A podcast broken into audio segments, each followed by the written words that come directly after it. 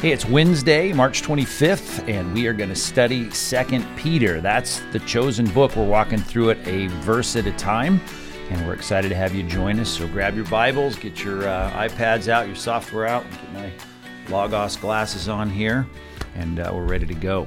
Let's look at verse number three. We've got our traditional salutation out of the way. We've got uh, some great things we glean from his self identification. Now, verse 3 His divine power has granted to us all things that pertain to life and godliness through the knowledge of him who called us to his own glory and excellence.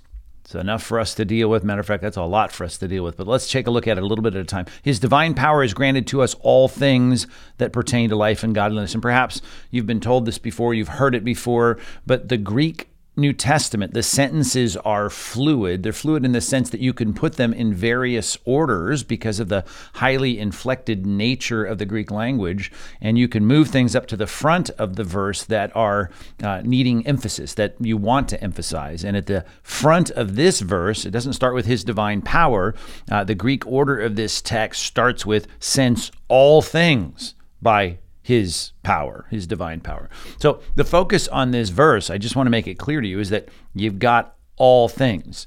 I mean, the, the all is what's important here. Everything pertaining to life and godliness. So if I were to ask you, what do you need right now? I might say, well, I need a million bucks, or I need some assurances from the government, or I need a vaccine, or I need better kids, or I don't know what you think you need right now. But basically, this passage reminds us that as Christians, you have everything you need. You have everything you need everything you need for life and godliness. And, and that is a huge promise for us. It keeps us, I hope, from whining. I jotted down a variety of passages here getting ready for this. Philippians chapter 2, verse 14 do all things without grumbling or disputing shouldn't be arguing with each other, and we should not be grumbling. That's a great uh, onomatopoeia. It's a great word that uh, kind of reminds us of the sound of people just murmuring and grumbling. And all of that, of course, if you know your Bible, should take you back to the wilderness wanderings when all that was going on after they left Egypt, and they're saying, Man, we had all this good food back in Egypt. Moses, why'd you bring us out here into the desert to die? And the Bible's very clear. 1 Corinthians chapter 10, looking back at that, it says you shouldn't grumble as they did in the desert and they were destroyed by the destroyer. Now, these things happened to them as an example, and they were written down for our instruction on whom the end of the ages has come. The idea of them being responded to by God, that God responded to them with such a, a harsh and swift discipline. Now, the Bible says that's in the Bible so that we would not learn to do what they did. Now, there's several things in 1 Corinthians 10 that it talks about that they did wrong. But here at the top of the list, and one of the things that God was always pointing out to them in the wilderness wanderings was they were complaining, and they shouldn't have been. Uh, we need to make sure that if we are Christians, we know that God has given us everything that we need. We don't have everything that we want, hardly, right?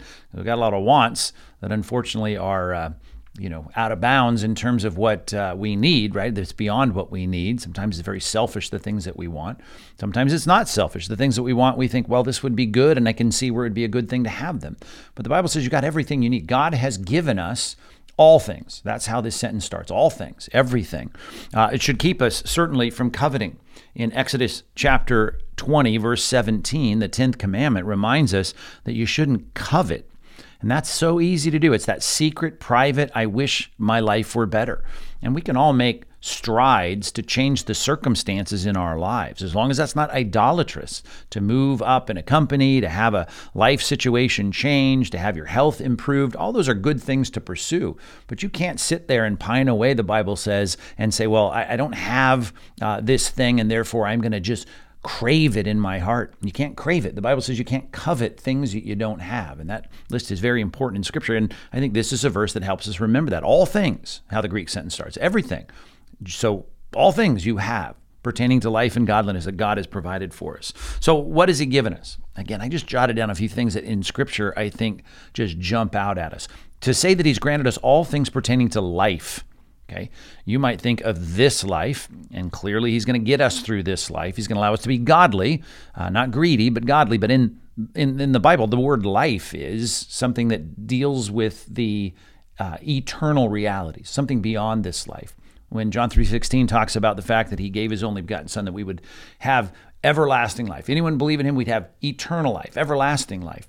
Uh, that picture of not perishing doesn't have to do with the physical death, but the eternal realities that God has solved for us. Matthew chapter 10, verses 28 through 31 remind us that you could have everything taken away from you right now by a violent act of crime, and that shouldn't be your concern. What your concern should be is is you being cast into a place where you're going to pay for your sins.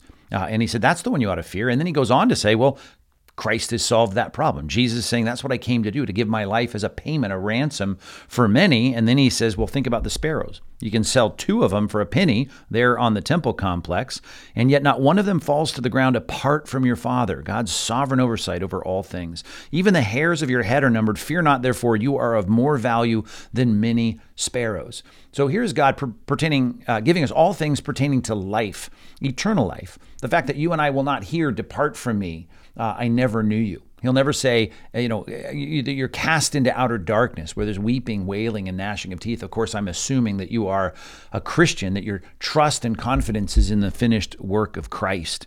Uh, what about life here? Uh, again, just listing things that quickly came to mind. I, the presence of Christ, the, the reality of Christ saying to us in Matthew 28, the Great Commission, hey, I'm with you always, even to the end of the age. And I love those verses when I find myself in the text grammatically, because those apostles, those 11 on that mountain, were not going to survive until the end of, of the age. But we're here still within this age, this period of time. And he says, I'm not going to leave you. The disciples that you make and the disciples that those disciples make. And here we are on the other side of the world 2,000 years later. And he says, I'm not going to leave you. As Hebrews 13 says, there's, there should be no coveting for things that we don't have we can make steps to change our life, that's fine. But there should be no cravings of, like, I can't have what I want, the discontented grumbling of our lives, because the Bible says He'll never leave us and He'll never forsake us. What a great reminder. His guidance, the Spirit. He said to uh, his disciples in the upper room, I'm going to ask the Father, He's going to give you the Parakletos, the helper, and He's going to be with you forever. We have the Spirit's guidance, we have wisdom. James 1 says, If you lack wisdom, Ask of God. He gives to all without reproach, and it'll be given to him. I mean, we have wisdom from God. We have the guidance of the Spirit. We have His presence. We have eternal life that's been granted to us. And then when we think, well, that's great for today, but what about tomorrow? You know, we need to go back to those passages of Scripture that remind us of security. John chapter 10, verse 28 says, I give them eternal life, and they will never perish, and no one can snatch them out of my hand. There's great assurances about the future that give us security, that all the things that have been promised to us are ours. Therefore, his divine power granted you all things pertaining to life and godliness. And this is what God has provided. So easy for us to look for assurance and significance and security in other things. Let me just have you, if you're taking notes, Jeremiah chapter 2, verses 11 through 13. Uh, the Bible says God's people should not be looking into places and to things that cannot provide the things that we ultimately need. Uh, it says, "Has a nation ever changed its gods?" Jeremiah 2:11.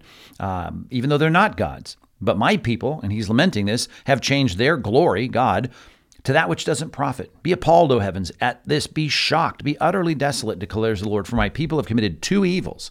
They've forsaken me, the fountain of living water. I'd give them everything that they need everything that they need. Maybe not everything that they want in the temporal realm, but everything that they need. And they've hewn for themselves cisterns, broken cisterns that can hold no water. Idolatry, trying to find our meaning in a easy day, a vacation, good kids, a great marriage, a good house, a good income.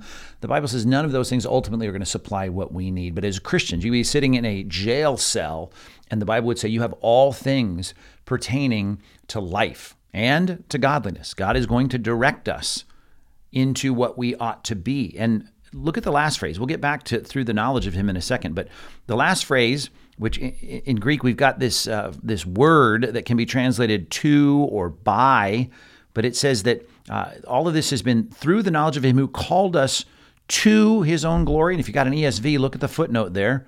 Just make sure that's what the footnote says. I'm sure it does because I know the Greek grammar here. Yeah, by uh, to or by. So it's either to his own glory and excellence or by his own glory and excellence. And in many cases, when you have a word like that that's got a little ambiguity in it, you look to see which direction is biblical and you recognize it's both right? We are called to his glory and excellence, and we're also called by his glory and excellence. He has glory, he has excellence, and he's calling us and granting us these things by his divine power. But think too, these are things to which we're called. And I like that because as Peter keeps talking about this knowledge that's going to be the means by which we get these things, you need to realize and recognize that he's providing so much of that in this book itself. That here is the glory that we ought to be reflecting. Here is the excellence, which is the Greek word for virtue or moral goodness, that we should be striving toward, that God is going to, by His Spirit, help us to attain in the Christian life.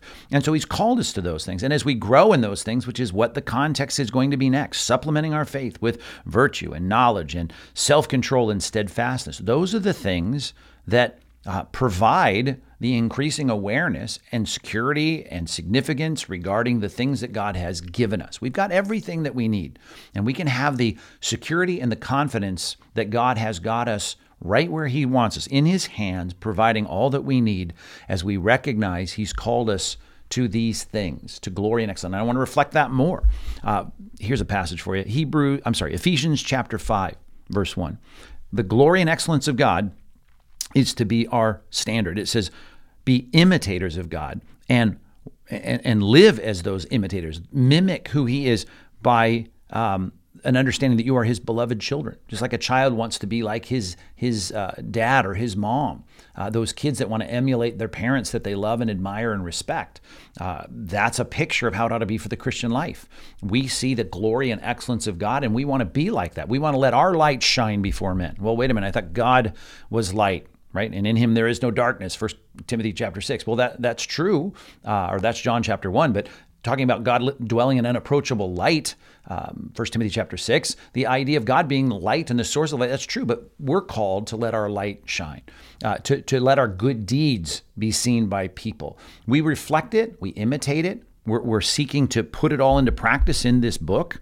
As Philippians 3.16 says, we need to be making forward progress. It says, keep, uh, here, here's a passage from Paul. He says, let us hold true to what we've attained keeping that forward momentum in the Christian life. Uh, and then we keep seeking to know what's next. And the Bible's going to provide those answers for us. Ephesians chapter 5 again, down later in that passage, verses 8 through 10, talks about that we were darkness, but now we're light, and we ought to walk as children of light, reflecting the moral excellence of God, reflecting the glory of God. And it says, the fruit of light is found in all that is good and right and true, and try to discern what is pleasing to the Lord. That's why this study is so good for us to go through any book of the Bible, but particularly this book, as Peter lays out things that reflect the glory and excellence of God.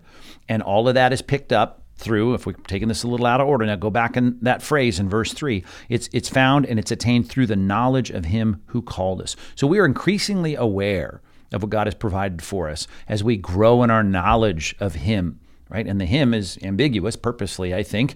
Uh, is that the Son? Is that the Father? Well, of course, the Son and the Father are one in terms of their moral excellence, that's for sure, and, and their glory, right? In John 17, he prayed to have the glory restored that was the glory shared by God, the, the, the greatness of God. And so we know that as we grow in our knowledge of the Father, we grow in the knowledge of Christ, his Son, the Spirit helps us attain and ascertain and understand those things, then the awareness of our complete um, uh, equipping for life. We have all that we need.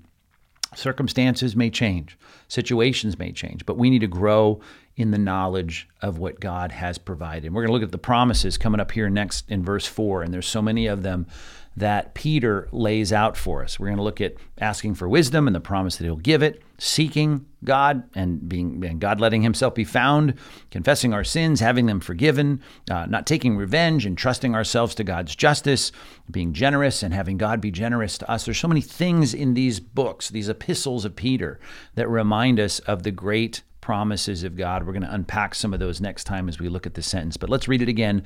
2 Peter 1 3, his divine power has granted us all things. And again, read it with the emphasis all things. His divine power has granted us all things that pertain to life and godliness through the knowledge of him who called us to or by his own glory and excellence. And the sentence goes on, and we'll pick up the next tomorrow. But thanks for listening today. We're going to continue to study 2 Peter. I hope it's an encouragement and a motivation for your Christian life.